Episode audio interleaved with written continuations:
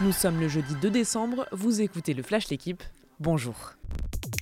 Le PSG tenu en échec hier soir contre Nice, score final 0 à 0 au Parc des Princes.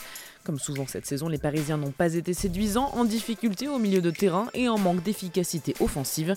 Sans Neymar, blessé à la cheville, Messi et Mbappé ont buté sur une défense niçoise très solide.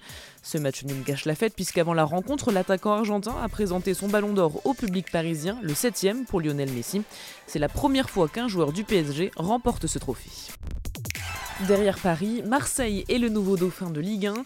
L'OM s'est imposé 1-0 à Nantes grâce à un but de Gerson. Les Marseillais profitent également d'un faux pas de Rennes. À domicile, les Bretons ont été surpris par Lille et s'inclinent 2 1. Le LOSC n'avait plus gagné en championnat depuis près de deux mois. Les suites de l'affaire Peng Shuai, la WTA a annoncé hier soir qu'elle suspendait ses tournois en Chine. L'organisateur du circuit de tennis féminin met ses menaces à exécution et prend une décision forte puisque la moitié de ses revenus viennent de Chine. La joueuse chinoise a disparu depuis début novembre après avoir accusé un ancien premier ministre chinois de viol. Elle est depuis réapparue en vidéo mais des doutes subsistent sur sa liberté réelle et l'inquiétude reste grande. J-1000 avant les Jeux paralympiques de Paris 2024.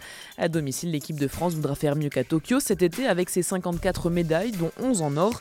Parmi les sportifs attendus, le triathlète Alexis Anquincan et le badiste Lucas Mazur, tous les deux sacrés au Japon. Il y a aussi ceux qui voudront prendre leur revanche, comme Nelia Barbosa, médaillée d'argent en kayak, et Elios Lachumanaya, en bronze en judo.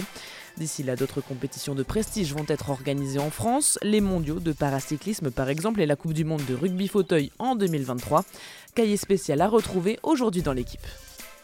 Merci d'avoir écouté le Flash l'équipe. Bonne journée.